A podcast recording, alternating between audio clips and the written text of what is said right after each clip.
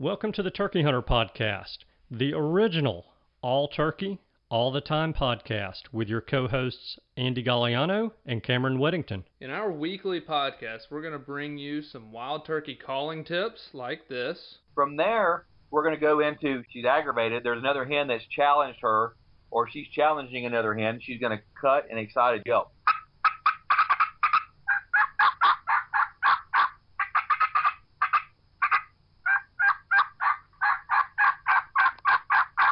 Advice from old pro turkey hunters like this. the turkeys typically don't like, I think, more times than not, to travel in an easterly direction into the sun first thing in the morning, especially after he gets up. It's a blinding thing. It, it, you, it's just like you. It's hard for you to see into the sun. Mm-hmm. So if I have a choice, I'm going to try to make it so that I'm going to be on the west side in the morning, east side in the afternoon of a turkey. Exciting live hunts like this. Holy crap, they're coming.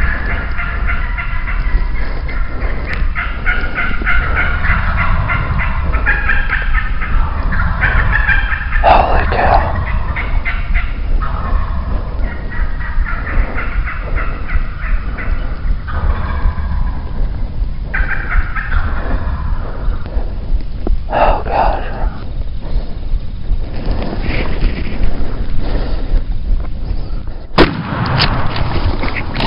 Then we're going to teach you how to cook your bird with advice such as this. with some fresh rosemary and garlic, and then cool that off and spread that along the inside of that butterflied turkey breast that we've seasoned on both sides. Wildlife management tips for your property, especially with turkeys like this. if you look at the type of habitats that turkeys need for nesting and brooding, that tends to be habitat that can be managed more successfully with growing season fire than with dormant season fire. And hopefully along the way, we'll get plenty of these. Well, on November the 28th of 1953, I was hatched. When I popped out of my mom and the baby doctor spanked me on the bottom, I went, ow! And I've been doing it ever since. I like that. Thank you for tuning in. And now, for this week's show. Hello, and welcome back to this week's episode of the Turkey Hunter Podcast. You are listening to episode number 400 and dose Woodsmanship with Cameron and Andy. And I am your co host and the guy who saw two turkeys this past weekend. Nice. I'm your co host and the guy who figured out the female equivalent to the boy named Sue. Uh huh.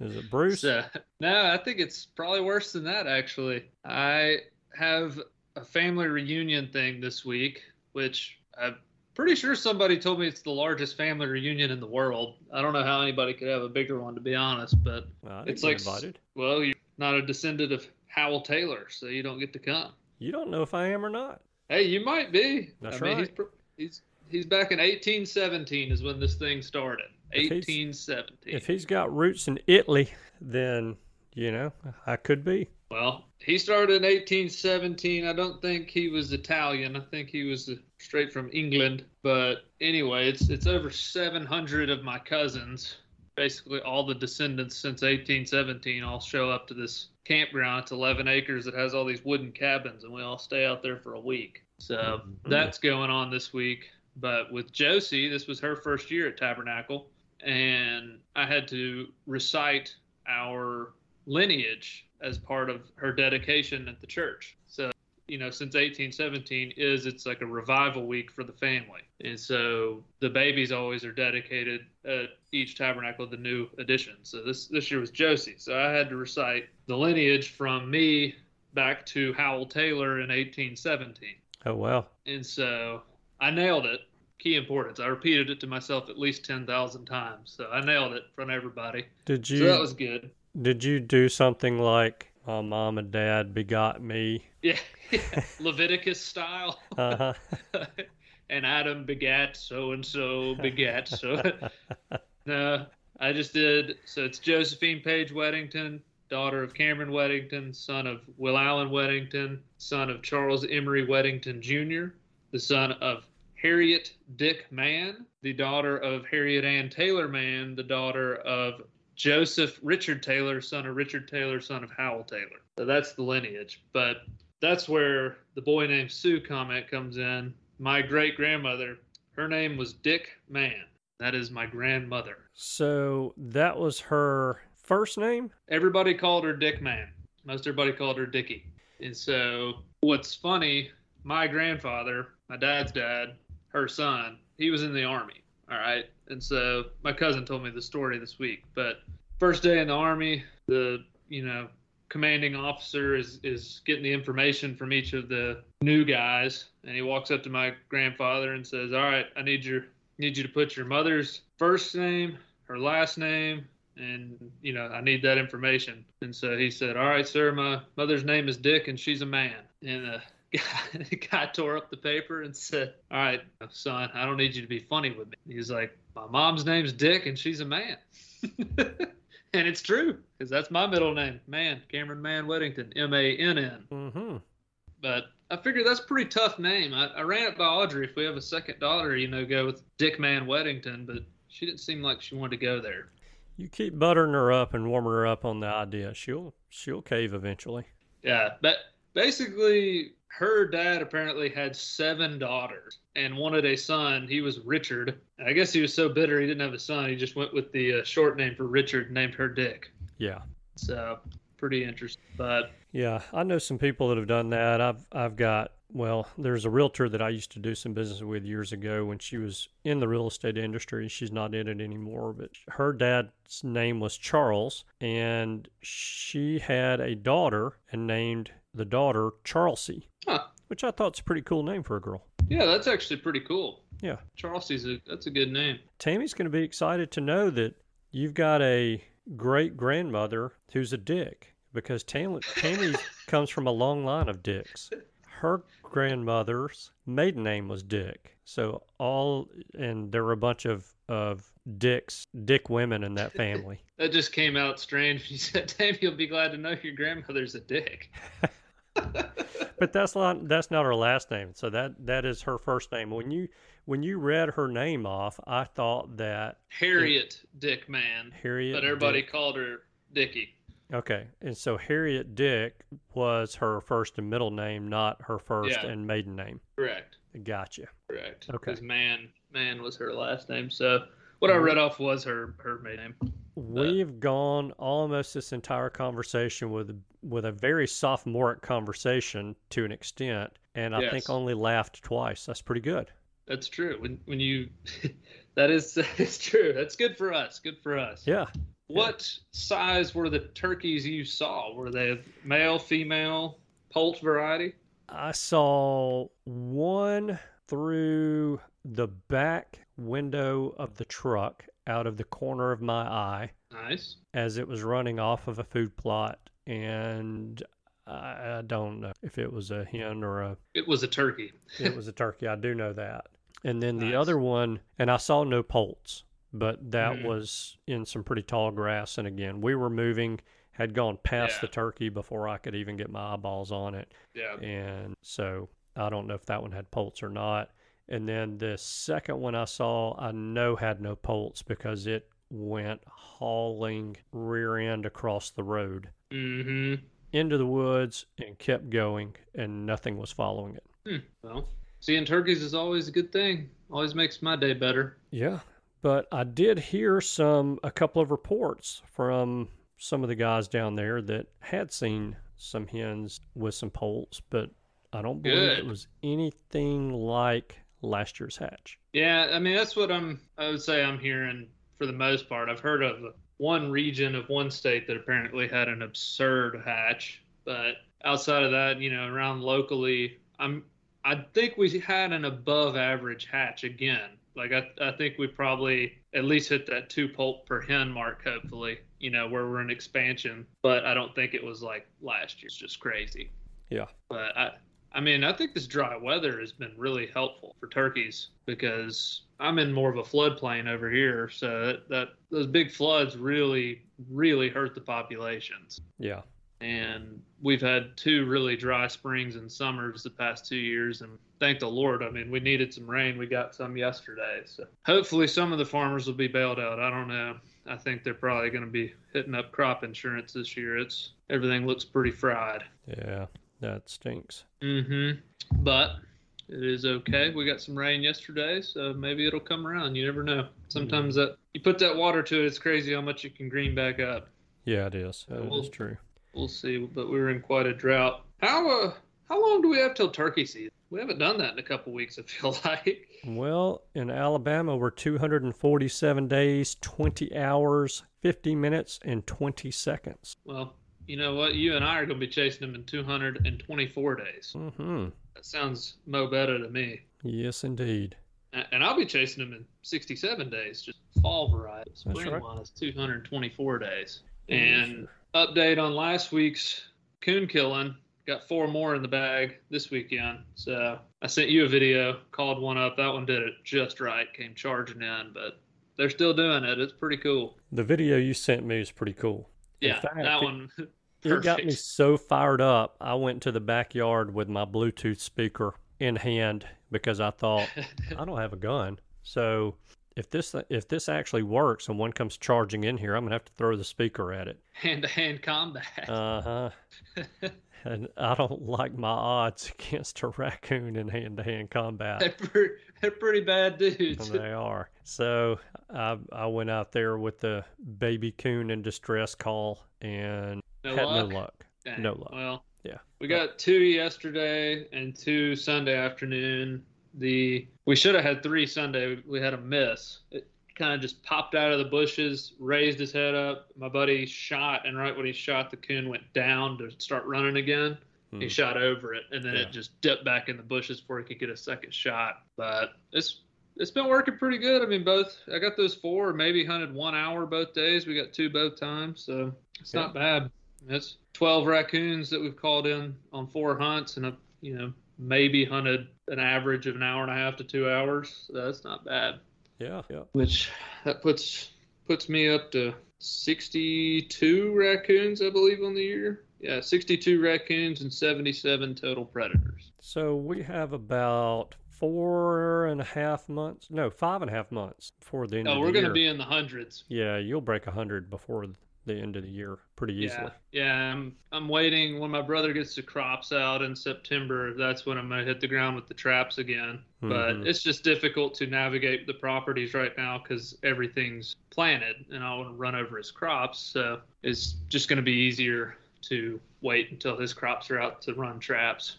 I mean, your trap line's more important than his crops and livelihood, isn't it? I mean, probably just a difference of perspective there. I mean, hey, Will, look, I can catch all these coons and you can have a turkey every year to eat, or you can make income. Which one do you want? You know?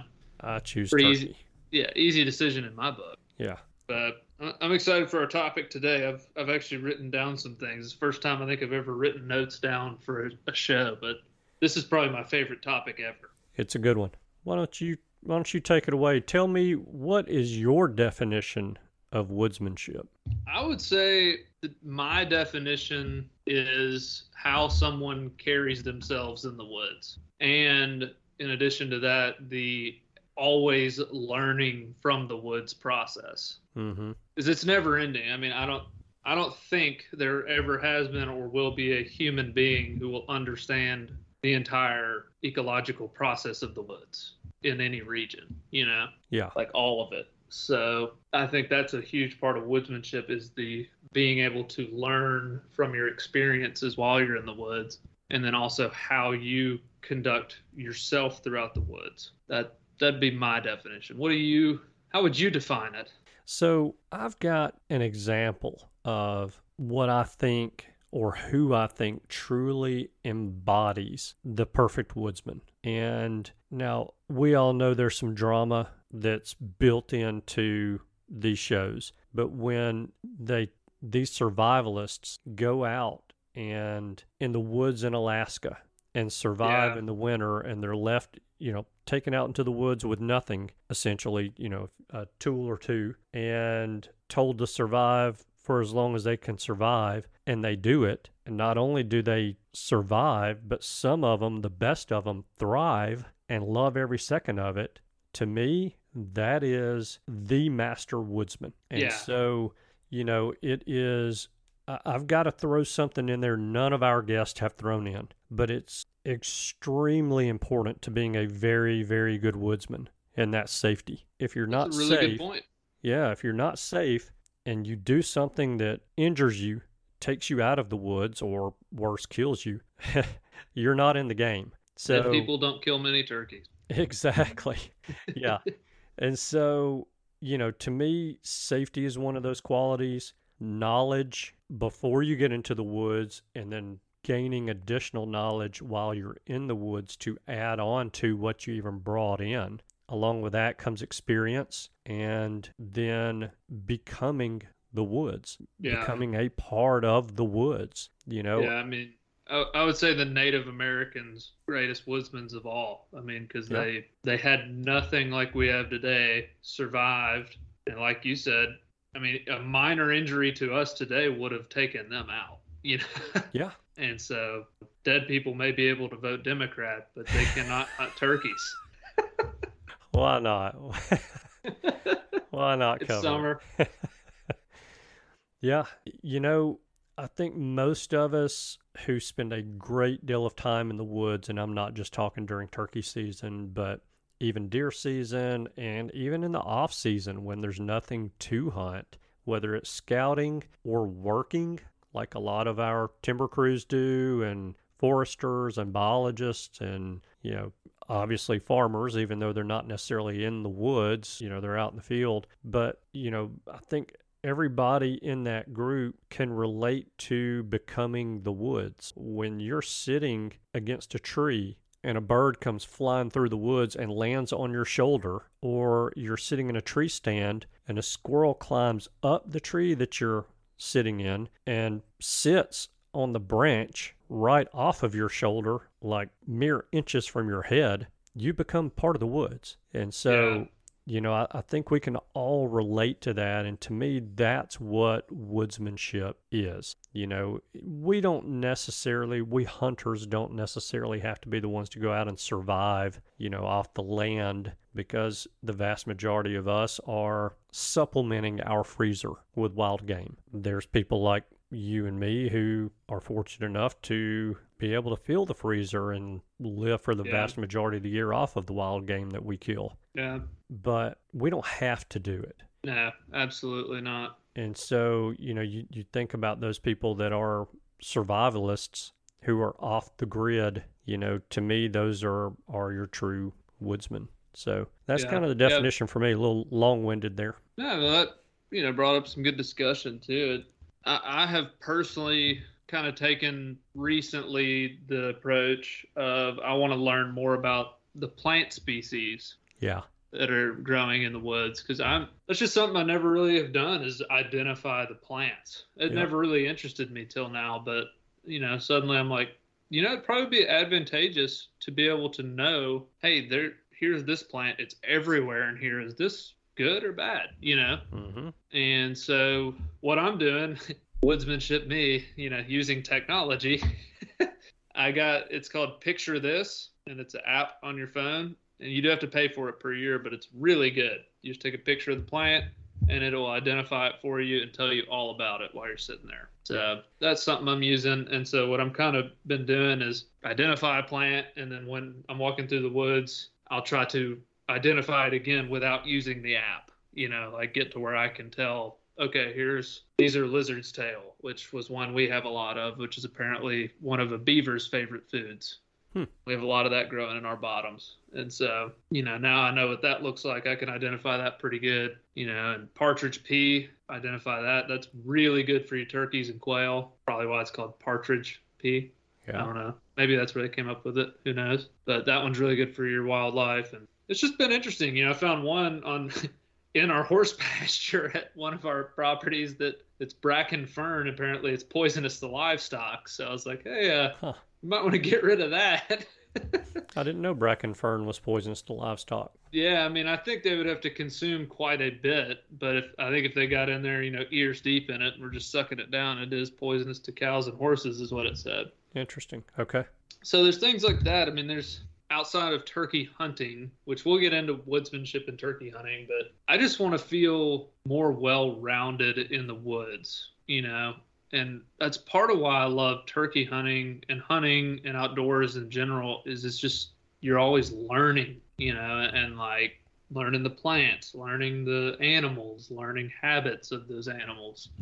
And I don't know, it's it's fun, you know, when you can identify things in the woods that you didn't when you were younger to me. Well, and I'll tell you a valuable side benefit of taking the time to learn about the plants and the trees and that kind of stuff that are around you is that it slows you down. That's a good point because mm. you you notice more. Yep. Not only does it make you a better woodsman because you're more knowledgeable about the woods and the area that you're hunting, you're learning, you know, what plants are beneficial to animals, and then you start looking for those plants, but it slows you down. And I think I've told this story before. Well, I know I have because I had the young man on the show when he and I hunted together. But we were turkey hunting one morning, and on this old hunting property that we had, we had a food plot that must have been an old Indian camp because anytime we'd run the tractor through the food plot and disc the soil up, you could walk back through there and there would just be arrowhead after arrowhead after arrowhead. Neat. Yeah, and so we were turkey hunting one day and nothing was going on early in the morning and we ended up just on our path ended up in this food plot and I think he was oh maybe 12 at the time. And so we got in this food plot and I, you know, we're still being very quiet and I just whispered to him, "Hey, you know, let's kind of look around a little bit out here and see if we can find some arrowheads. I think this used to be an old Indian camp camp area." And and it's kind of cool when you look at the topography. This acre of ground that we've made into a food plot, we Mhm. had made into a food plot, was two to four feet in elevation higher than everything Mhm. around it. Yeah. And That's it's a awesome. hundred yards from a creek that when it rained, it would blow your mind how much water would go through that creek. Wow. So, you know, Indians are pretty smart about that kind of stuff. Yes, indeed. Yes, indeed. But anyway, we're we're walking around in this food plot, and we'd found two or three arrowheads, and off in the distance, I hear "ow," and I stopped and I looked. I looked at the kid, and I was like, he has no clue. But did I just imagine it? And I'm sitting there, and I, I've not, part. yeah, I've not bent back over. I'm not looking for any more arrowheads. I'm just listening at this point. A couple minutes later, I hear, ow, and I said, Ethan up at me, and I said, "Do you want to go kill a turkey?" And his eyes got real big.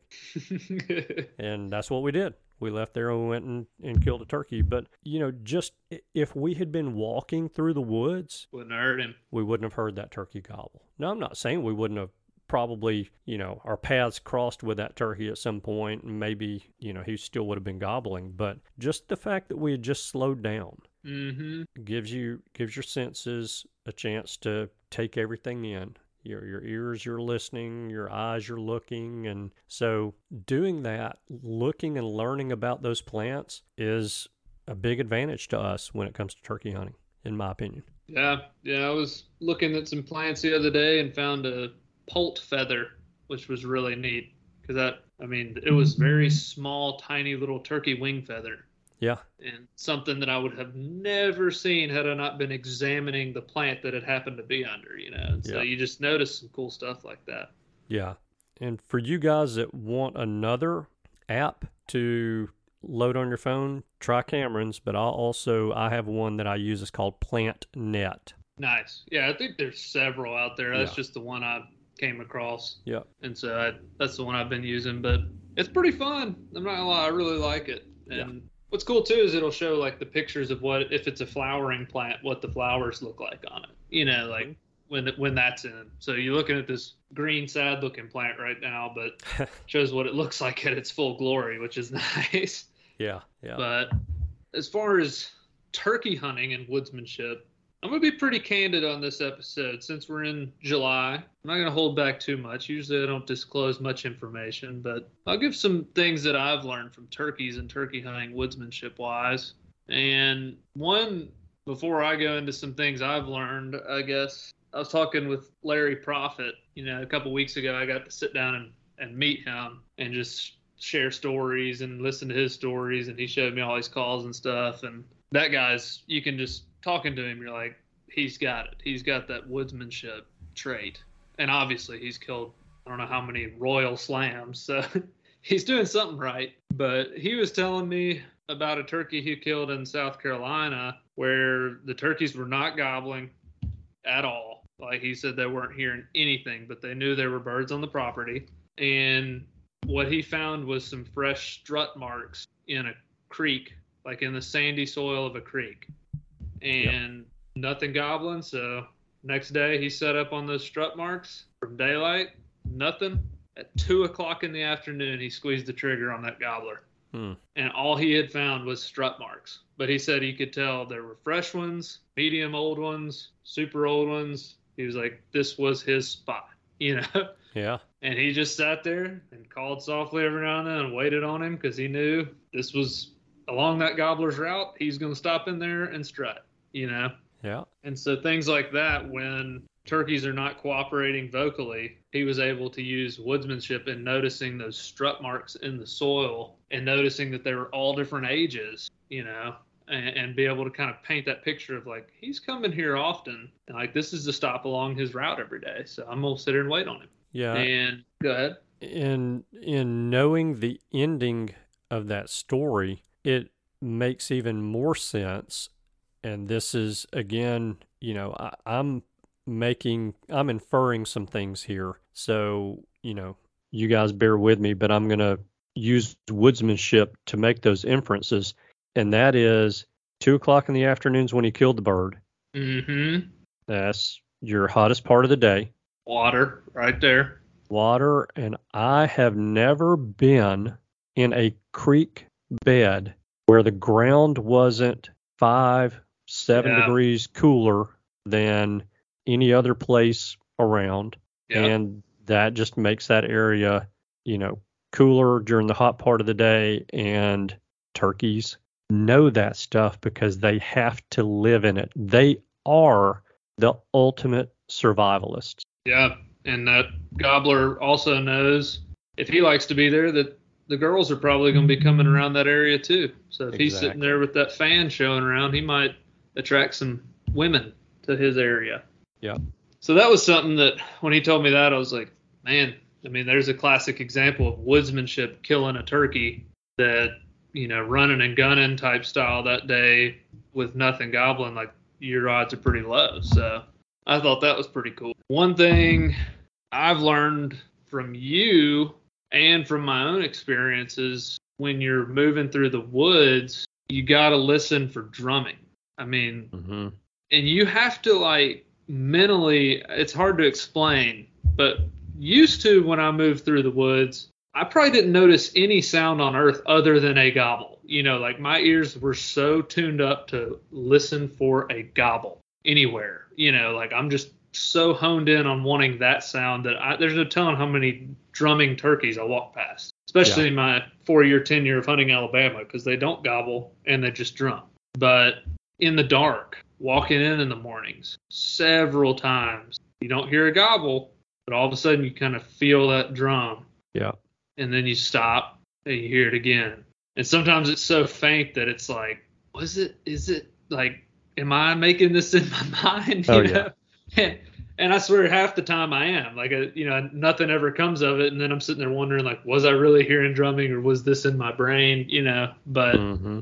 I have gotten to where if I think if I get that feeling like where it just hits me of like that was a drum, you know, like there's it just kind of hits you. I set up and sit down and get right. ready. Yeah. And you know, I've had that work. I mean, this past year in one of my out of state trips, we were trying to roost turkeys and we heard one gobbling way off. And so we're listening to him gobble. And he's a pretty good ways off. And all of a sudden, uh, my buddy that was with me was showing me a picture of his dog or something. And while I'm looking at the picture, I go, I just heard drumming. And he's like, What? And I was like, I, There's a turkey drumming. And he's like, There's no way, dude. That turkey's gobbling way over there. And I was like, That it's not that one. There's another one drumming somewhere. And so I start getting tuned in. I'm like, he's he's to our right and he's getting closer. And so anyway, long story short, the turkey pops out, and I was listening to him drumming at 170 yards, and we see him, we see him fly up, never gobbled, only drummed. The other one's still gobbling. But we decided because we saw that one actually come off the ground and go in a tree to hunt him the next morning. Mm-hmm. We come in there the next morning. He never gobbled. He just drummed in the tree. He had like 10 hens with him too. He didn't need to gobble. Yeah. I mean, this is a this is a Rio, you know, like ones you expect to gobble. Yeah. And never gobbled, just drummed in the tree, flew down, toes touched the ground, got his got himself shot, and he was toting some daggers Mhm. you know. And we killed that turkey only because of drumming. I mean, there was no gobbling involved. And so just hearing that drum, I mean, you and I in North Carolina, one of my first ever out of state trips, you know, seven, eight years ago. We were going up that hill and both of us froze and looked at each other and were like, was that drumming? Yeah. And we almost killed that turkey, but it, it was. He was right there in front of us. Yeah. So that's one thing. You you had an experience this year. You said off the roost you were standing on the road listening, but you heard drumming. Is that Yeah. right? And you're in Alabama, wasn't it? Yeah. You know, uh, that it, it is what you said, and I hate to give away secrets about hunting in Alabama, but the birds, Hey, good luck. Anyway, I don't care Hey. what secrets you give people. again, I'm going to infer some things, but I think it has a lot to do with the amount of the number of predators that we have, how Yeah. thick a lot of the woods are, but and how much hunting pressure we have because we have a long season. We have a generous, too generous bag limit. And so the turkeys, and you can hunt all day long. And so the turkeys are pressured from the time they fly down until the time they fly up, whether it's humans or it's coyotes or bobcats or foxes or whatever it happens to be. But a lot of times when those birds hit the ground, they won't gobble. And if you're not listening for drumming, you will walk by more turkeys. You will spook more turkeys than you'll kill, which, you know, I think we can say that safely about anywhere. Yeah. But it's something that I've had to learn to do in Alabama, and it's served me well in other areas with these, you know, with the tougher turkeys. And it's just what you said. You know, we talk about it on this show. We have probably every guest that's hunted other subspecies than easterns say easterns are the toughest, but they can all be tough. That turkey, that Rio that you killed, didn't get to have daggers just because he's a two year old. And he didn't get to be older than two by gobbling his brains out all the time. So, you know, he learned when you've got girls, you can still call in more girls quietly and not call in hunters and coyotes and every other predator out there. So, Yeah, no doubt. It it absolutely is something to listen for. And another thing to listen for, and this one I've seen kind of more publicized recently from several people, but a Jake calking, caulking, I don't know how everybody says it, that you know, sound. Typically, if that's done in the spring, from my experience, typically, not always, but it's high enough odds I'm going to set up on it. He's doing that to a gobbler that's drumming, or he could hear one gobble. He that calking sound in the spring from a jake, if they're flocked up, usually is him honoring the gobble or gobbler that's drumming, from my experience. So we saw it, you and I did in Virginia a couple years ago when that jake was in the tree right behind us. Yeah. Every time that turkey gobbled, right on top of him every time. I mean, like clockwork. Yeah. And they'll do that to drumming too. So, like, if I'm moving through the woods and I hear that calc sound, I'm just gonna. I mean, hey, worst case, I call up the Jake and he's by himself and I get to look at him and enjoy it, you know. hmm but a lot of times, or especially early season, those gobblers, they're not. They'll let those jakes be around with the hens. You know, they're not like all split up really yet. They're kind of jakes are on the fringe, just working around. And if that gobbler drums right by that jake, he'll ow, ow, on top of it. So, and you can hear that from a lot further distance than a drum most of the time. oh time. yeah, So if I hear that calkin sound, I'll get in there and try to call up some turkeys. and you just never know what's going to be with them. Because I mean, I've seen it even late season. It wasn't Calkin, but like I've seen some gobblers. It's like a two-year-old gobbler. Many times will have six, seven jakes with him. You know, like it, it's like they just want to hang out with the young guys. I guess I don't know what it is, but it's like the subdominant birds, even if they're jakes or young gobblers, sometimes will be together. And so I've I've had that happen later season, even with the the gobblers and jakes like that. But that's another thing to listen for when moving through the woods. That's not a gobble, but could be an indication that a gobbler is there. Yeah. Well, and you can also say the same thing about crows calling and the same location. Oh Because- yeah, that was that was my next thing. One of two things is going on there. They're either harassing turkeys or they're harassing a hawk, Yep. or a lot of eagle, time, depending on what part of the world you're in. most of the time, if it's a hawk, you can hear the hawk too. Yeah. You know. Yep. You know, going crazy, and so you know, like, okay, they're they're just getting that hawk. But those crows, definitely, if you can tell, they're all just going. Especially if you heard a turkey gobbling somewhere in that vicinity that morning, and then you know you hadn't heard him in three hours, but all of a sudden all the crows are going berserk pretty close to there. That's probably your boy. hmm I mean, and it's not just crows. I had I was hunting in Georgia at two o'clock in the afternoon covering ground, and all of a sudden an owl. I was just in an area I'd never hunted before. You know, I didn't know if there's anything in there. I'd seen some turkey sign, and an owl just two o'clock in the afternoon. You know, really random time, just oh, oh, oh, and just started going crazy. And in my mind, the way he was going nuts, I was like, something is irritating him, and like, because that's not normal for an owl to just go nuts at two. And Yeah. the way he was like hooting and stuff, I was like, he's he's after something. So I moved over there, sat down. I'm set, I'm setting up on an owl hooting. You know, like that's just kind of weird. But I started calling. Five minutes, all of a sudden a hen pops out right from where that owl was. Yeah. And Big Boy was right behind her. There you go. and he's strutting and i did not get a shot on him sadly but that would have been a heck of a story but i definitely saw the gobbler he got a bush between us and then i never saw him again so he must have seen me move on him or something but that owl hooting and, and you're right on the crows i definitely have seen crows where sometimes sometimes you get lucky and they'll start going nuts and about five minutes into it he'll rip a gobble just to confirm these there you know hmm but sometimes he doesn't. So it's it's definitely worth checking out. If you got nowhere better to be, if the crows are all going berserk in one area, I tend to gravitate that way. Yeah. Well, and that's, you know, that's, I guess, something I want to touch on is, you know, I've asked the question of every guest we've had on to talk about this topic, what their definition of running and gunning is. Because to me, it means two things literally walking, calling a lot of ground. Let me rephrase that. Literally walking and covering a lot of ground while you're calling. That's what the vast majority of us think about running and gunning. But when you hit an area where you know there's turkey sign and that there are turkeys in that area, to me, running and gunning is anything but sitting down.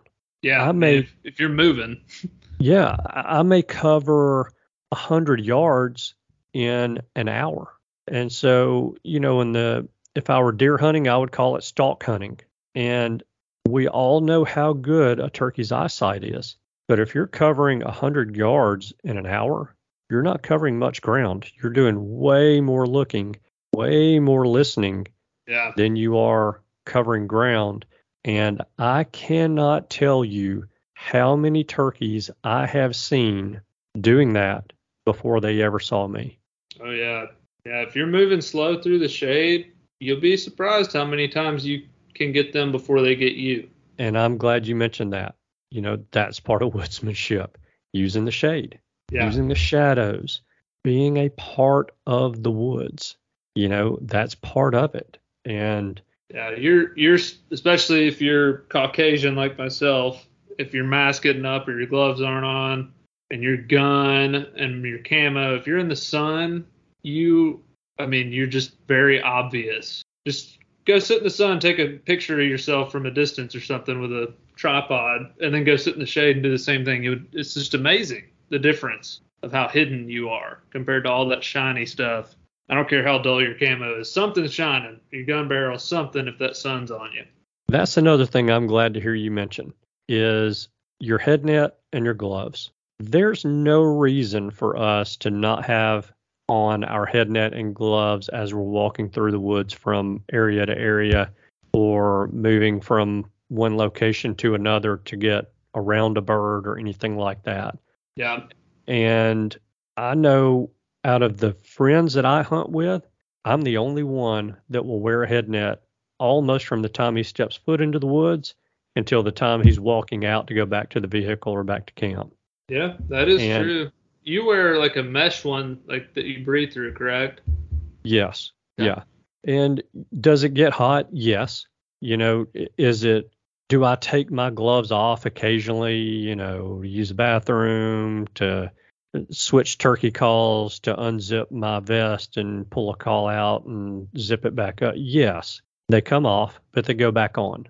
And the head net, you know, yeah, I'm putting a diaphragm call in, a changing diaphragm calls out, and the head net will come up. And, you know, so it's not like it's on me and, you know, never gets moved from the time I step in the woods to the time I come out. But I'll guarantee you 97, 98% of the time I'm in the woods, Is that on. head net's on and the gloves are on. Yeah. And what am I there to do? Am I there to be cool? I mean, like temperature cool, or am I there to kill? And. I'm there to kill. If I wanted to be cool, I'd go back to the camp and sit in the air conditioning. And that's a good point, you know, and it's just another part of your you and I both, our skin does not blend into the woods. Yeah. in in any capacity. There is nothing that looks like it, especially Yeah. if sunbeams are hitting it or whatnot. So that that's a good point, you know. And if that helps from one gobbler every two three years seeing you that would have seen you had it not been on, well worth it in my mind. Mm-hmm. Yeah, and You know, And- hunting with Chip drives me crazy. He cannot stand to have his head net on or his face mask on. It dry it, it, it irritates him, and so there are often times that we'll be walking into a turkey to set up on him, and Chip has not put his face mask on or his gloves on, and I'm Mm. like, dude, put please. put it on. Mm. You know, you're we're 10, 15, 20 yards from where we want to set up. What if he sees you? Mm. because you don't have it on. And Yeah. it makes all the difference in the world when you have on that head net and those gloves and you're getting close to one. I will assure you, I will guarantee you, you're going to get closer to turkeys if you've got head net and gloves on than you will if you do not. That's, that's So- a pretty safe assumption. Yeah. So uh, why not wear them all the time? All right. Yeah. I'm getting off that. Y- you you mentioned a gun barrel flashing. I think that's important. Watches, Yeah. earrings, necklaces, any Ne- jewelry. That gun barrel, you may be in the shade. Is your gun barrel in the shade? Right. Many times I've had that happen where I'll notice like, oh crap, the you know, two the the last third of my barrel is just straight up beaming right now. Mm-hmm. straight spotlight, you know. Yep. Yep. You know, one thing that I think so many of us, you know, often take for granted, and maybe as we get older, we do a little bit better with this, but it's taking mental notes and recalling those mental notes. And, you know, Yeah. something I'd mentioned earlier when having the knowledge before you step into the woods and then adding on to that knowledge while you're in the woods, knowing what turkeys in a particular area like to do when they like and when they like to do it. You know, I've I hunted a piece of property for I don't know 10 or 12 years in a row and I learned that when turkeys roosted in a certain location, they would fly down and 95 times out of 100 they would go one way down a road, the same way down the road. They'd go down that road to a point and then they would get off the road go across the creek into the woods and on about their day. I can't i i, once i figured that out i think i killed three gobblers Yeah. on that road and it would just be you know when i would hear them gobble on the roost and they were in that area it's one of those places that if you were hunting with me, I would have said, "Here's a hundred dollars. I'm going to bet you that we're going to kill a turkey." And Then you got to weigh the options of take the hundred bucks by going and just shooting up in the air, or go get the turkey. yeah, you're probably right. I probably should have changed dollars. that. Hundred dollars, change that wager a yeah. little No, here, shake a- my hand, okay? Here's hundred dollars that we're going to have the opportunity to kill a turkey. How about that? so, but at, at that point, I was killing. Now, I'm not going to say I didn't miss because I, you know, that You were- was You had that the was- opportunity to kill. right there at the same time. You know, this this season sticks out to me just because I did not do what I tell everyone to do nowadays and what I do myself nowadays, and that is I did not pattern my gun prior to season. But that was the season that I killed eight turkeys and I missed eight turkeys. Heck of a year. Heck of a year, but boy was it frustrating. And that was also the year, if you older hunters remember, that was the year that Hevi-Shot broke their agreement or their agreement with Remington ended and they went out on their own. And Hevi-Shot was not the same Hevi-Shot as it was when it was Remington Hevi-Shot. Mm, And so the shells changed and I didn't pattern my gun. And my gun went from shooting pretty much dead on to shooting a foot low and a foot left. You can miss a lot of turkeys when you're shooting a foot low and a foot left. oh yeah, no doubt. You know, that but yeah, that was right about that same time. And you know, the reason that I had so much success, and I'll I've said it before, I'll say it again, and I'll say it again tomorrow, is that I'm a better woodsman than I am a turkey caller. So when I hunt a new place, it's I'm not going to say rare because it does happen, but it usually takes me a few days to really get knowledge of the land and knowledge of the turkeys to where I can go in there and have success. And so, you know, a lot of there are a lot of hunters out there that what we talked about, you know, you can take these guys and drop them off on a piece of property and they're going to come back with a turkey Yeah, if they've never been there before. But I'm usually not one of those. I've got to take time and learn the turkeys and learn the land. And that's all to me is part of woodsmanship. And, you know, I'm never going to dazzle a turkey with my turkey calling, but I can whack the fire out of one if I know I'm where he wants to be. yeah, no doubt. One thing you and I can't control but can adapt to is the weather. And we've Yeah. touched on this with previous guests, but in my experience, and everybody knows that it seems now it's raining, look for openings of some sort. Clear cut, field, food plot, whatever it is. They like to be in the open and in, right during and after the rain. Mhm. So they're going to be in there as long as those drops are falling off the leaves. They're going to be out in the open. drying off, shaking off those feathers, getting sun if it gets sunny afterwards. They're going to be out there. Wind, huge. I mean, I, I've said it a thousand times. I've said it once. I'd rather hunt turkeys in the rain than the wind all day, every day, I believe we'd all agree with that. especially on flat ground because you can't get out of it. You know, Yeah. the the thing with wind the if you're in hillier ground or if there's anything you can find that will shield turkeys from the wind go to those spots. You know if it's the leeward side of a mountain or a ridge hunt those areas. I mean you're the the good part about it if you're in hill country is you pretty much can say hey here's where they're going to be if they're around. They're not going to be on this side of the hill. They're going to be on this side you know so at least you can knock out 50% of it. Hmm and the other thing with wind that I learned from duck hunting, the direction it's blowing is a huge impact on whether or not you hear that turkey gobble. Yep. I'm glad you brought that up. I mean, it is so duck hunting. The way I learned, I figured this out and apply. I try to apply everything I learn in the woods or from hunting to turkeys. But we have our neighbors who duck hunt, and they're not very far from our blind. And when the wind's blowing from their blind towards us, it sound when they shoot like it would pretty much flare our ducks. Like it sounds like they are right there. When the wind's blowing from our blind towards theirs, sometimes we can't even hear them shooting. Like we'll Yep. text them and be like, "Hey man, y'all y'all aren't hunting today?" And they're like, "No, we're wearing them out." You know, and we're like, "What?"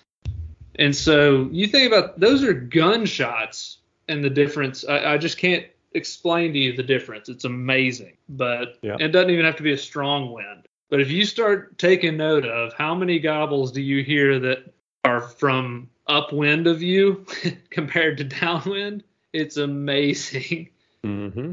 So if I have an area, you know, that I know, okay, turkeys usually roost here, and I see that the wind in the morning is going to be eight miles an hour blowing out of the south, I want to be north of that area so that I can hear them, you know.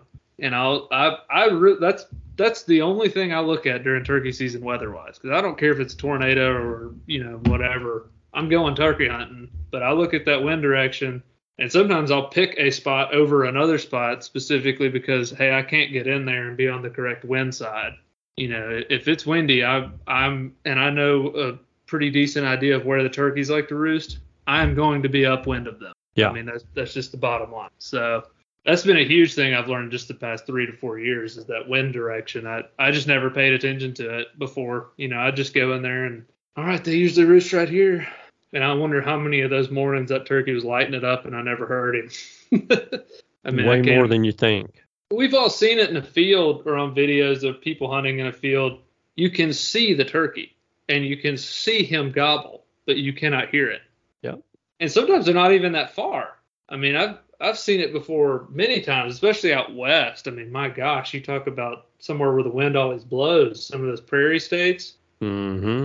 if you're hunting a creek bottom in Kansas and the wind's blowing 20 miles an hour from east to west, you better be on the west side of that creek bottom at daylight to listen, or you're not going to hear them Yep. unless you're amongst them, you know. Yep. So that to me, that's been a big adaptation I've learned with the weather and you know the rain things. Everybody kind of knows the turkeys like to go in the opens, but that wind deal, that's that's huge. If you're you're not going to hear near the amount of turkeys per season if you're always upwind or downwind of them.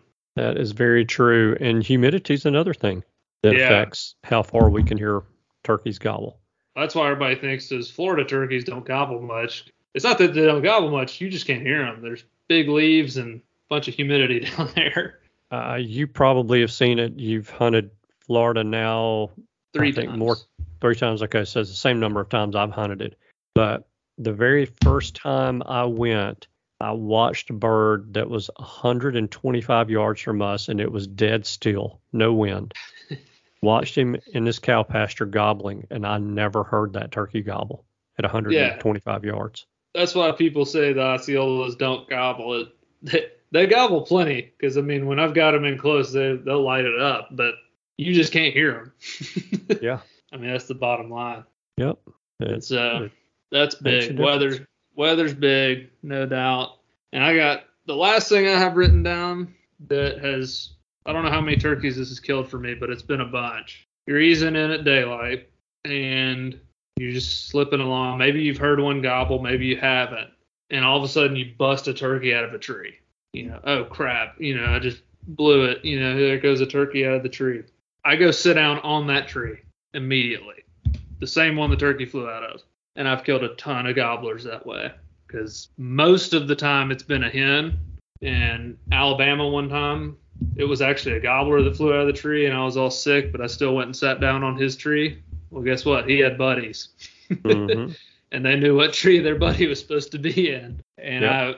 I I mean, I've had it work time and time and time again. If you bust a turkey out of a tree, unless you have somewhere you know you need to be that's better, I always go sit on that tree.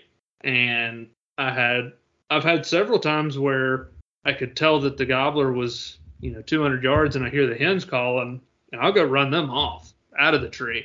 I had one time, man, I went and flew those jokers off, you know, ran over there and scared them off, waving my arms, and the hens flew perfectly away from the gobbler. Soon as he heard those wing beats, I heard him fly down, and I had to jump to a tree because he was running to me. I had to shoot him like in self defense. I never called. He just heard those wing beats, Yeah. and I shot him and literally had to use the flash on my phone to take a picture of him. it was dark, but he was he heard wing beats, you know, in his mind, he heard three or four hens flying and thought, "Oh, girls are down, here I come." Yeah.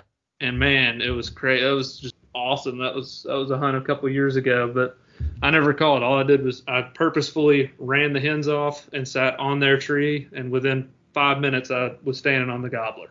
Mm-hmm. So uh, that's that's been a principle I've been applying for a couple years now. If, if especially early season, I mean opening week, if you run one turkey out of a tree, I would be shocked if there's not more around that spot. Yeah.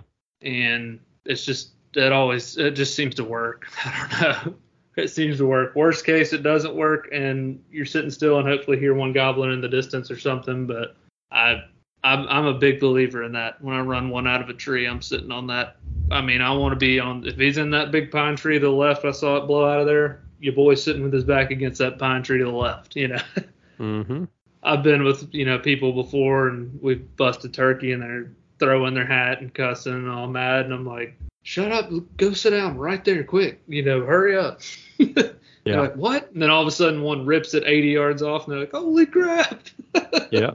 I'm like, yeah, we just upped our odds, is what we did. We got rid of one. Yes, indeed. It it works from time Yep. to time. That's for sure. Yeah, I mean that. I don't. I never. I'm not gonna try to make a practice out of running turkeys a tree unless I know that the hens and gobblers are separated. If I know that, Right. Yeah. I will make a darn good practice out of running the hens off. Yeah. But it happens accidentally more often than it does purposefully. But even if it accidentally happens, use it to your advantage. Yeah. So I want to share one other thing as well, and we're bumping. Well, actually, I think we've exceeded an hour at this point, so we probably ought to wrap this thing up pretty soon. But I could go all day on this one. I could too. This is there's just so much to talk about. So you shared a good tip there, and I am going to share a tip with our public and private ground hunters alike. And the tip that I'm going to share is going to be opposite for each one. So private ground hunters do not walk down the middle of a road. You need to be on the side of the road Yeah. part of your Like woodsmanship. Part of your woodsmanship, you need to be part of the woods. And if you're in the middle of a road, you're not in the woods. You're not part of the woods. You're part of the road. And so there's two reasons. One reason is you're not going to round a, a curve in the road and spook a bird off. But if you hear one gobble, you're already on the side of the road. All you've got to do is just kind of melt into the woods. But the other part of it is you can use the curves in that road to your advantage. You can get up to the curve in the road, and I did this in Kentucky. I was the last of our group. I think there were seven or eight of us on this trip. I was the last one in the group to kill a turkey. And what I did was it was about noon, and I had John, Yankee John, drop me on one of the roads where we had been seeing turkeys strutting in the middle of the day for like two days straight. I said, John, drop me here a hundred yards away from where we've been seeing these birds. And I got on the edge of the road, hugged the woods, hugged the trees all the way down. I got every curve I would get to, I would stop and I would listen before I went around that curve. I got to one of them and I heard, Good thing to hear. and I said, All right, I pretty much got a 50 50 shot right here where I am. He's either coming my way or he's going the other way. So I backed in the woods, 10 yards off the road.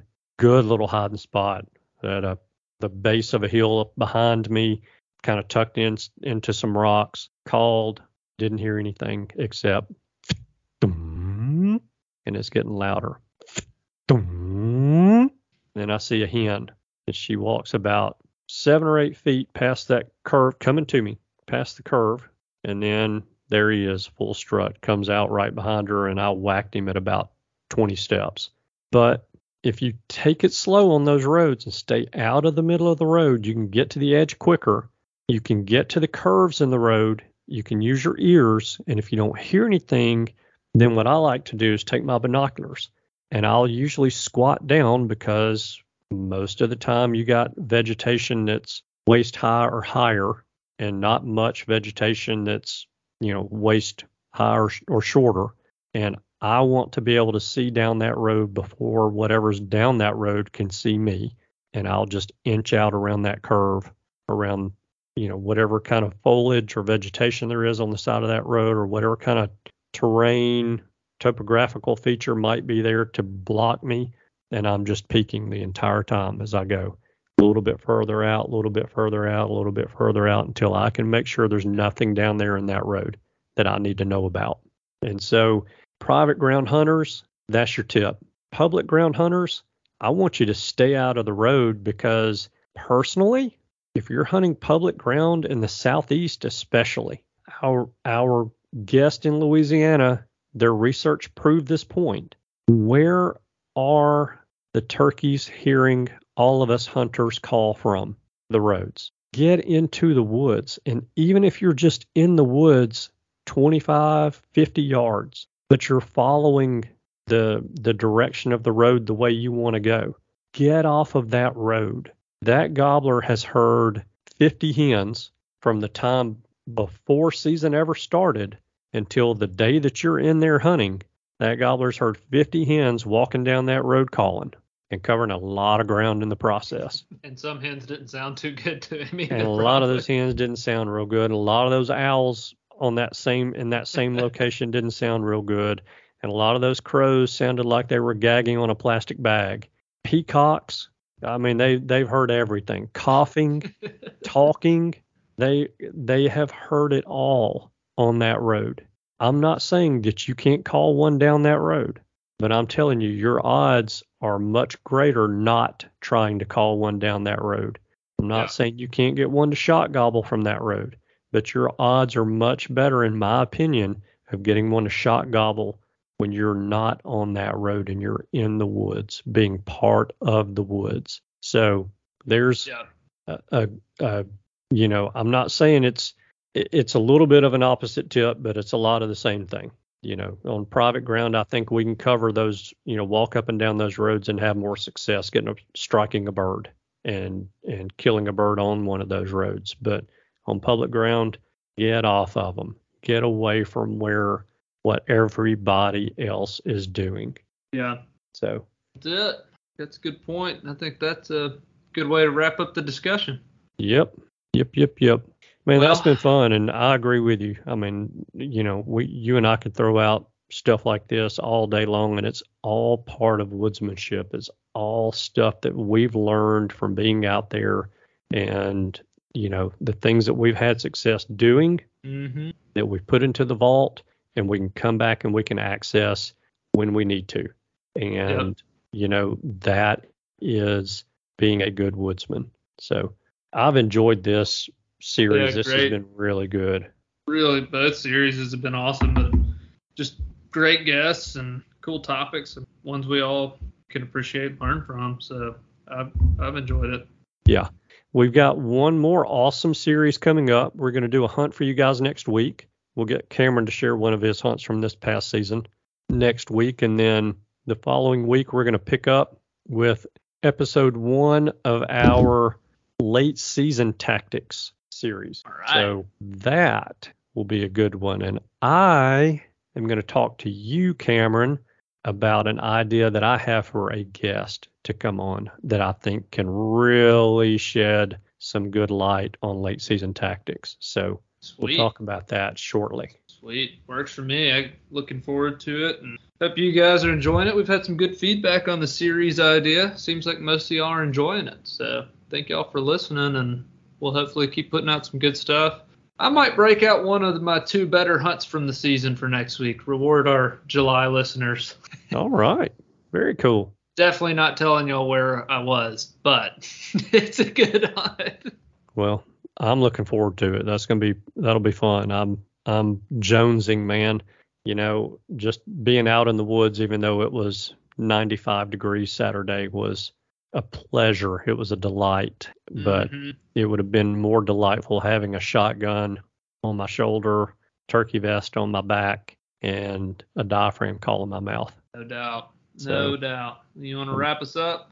Yeah. I'm going to do a favor of the week real quick and then we'll Oh, wrap this thing up. Favor of the week is this. I'm I'm going to ask you for a little bit of help and you may not be able to help me because you may not be, be able to remember the guy's name off the top of your head.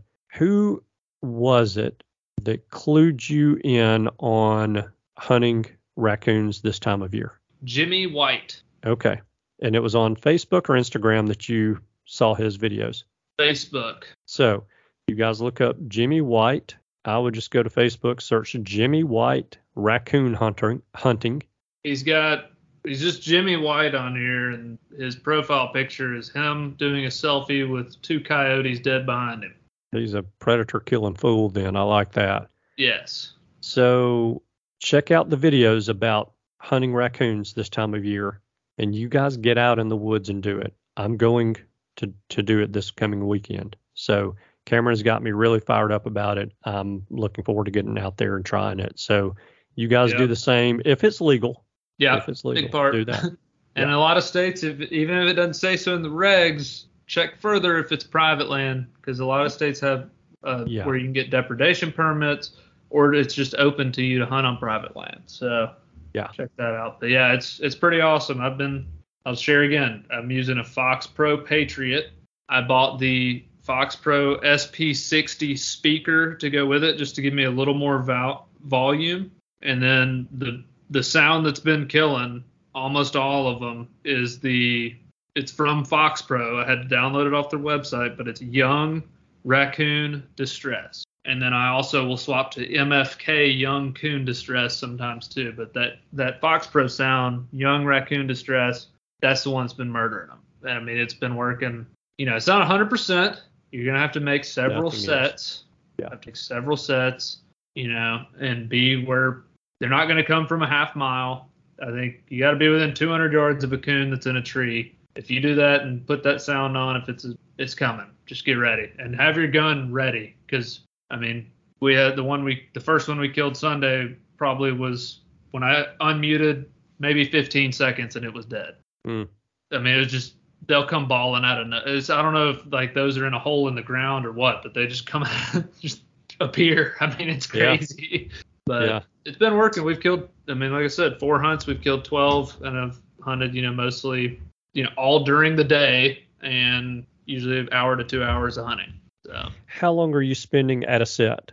three to four minutes max. If they're Oh, not there within two minutes, you're pretty much might as well be moving. You get to move around a good bit. It'd be a great opportunity to take a kid. Oh yeah, all that.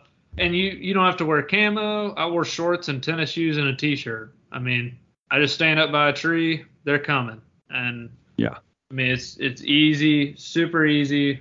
Uh, usually I just drive my truck down the road, hop out on our gravel road, walk in the woods maybe 100 yards, set it, call for three minutes, kill or don't kill, come back, drive up the road a little ways, get out, do it again. It's super easy.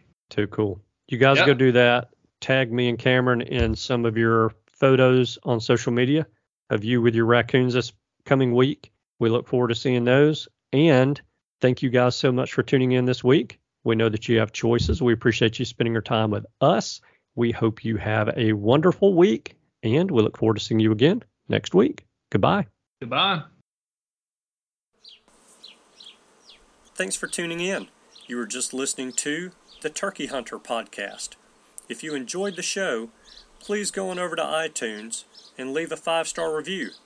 And make sure to head over to www.iamturkeyhunting.com to subscribe for free turkey hunting tips, tactics, strategies, and product reviews to help you have a more successful turkey season.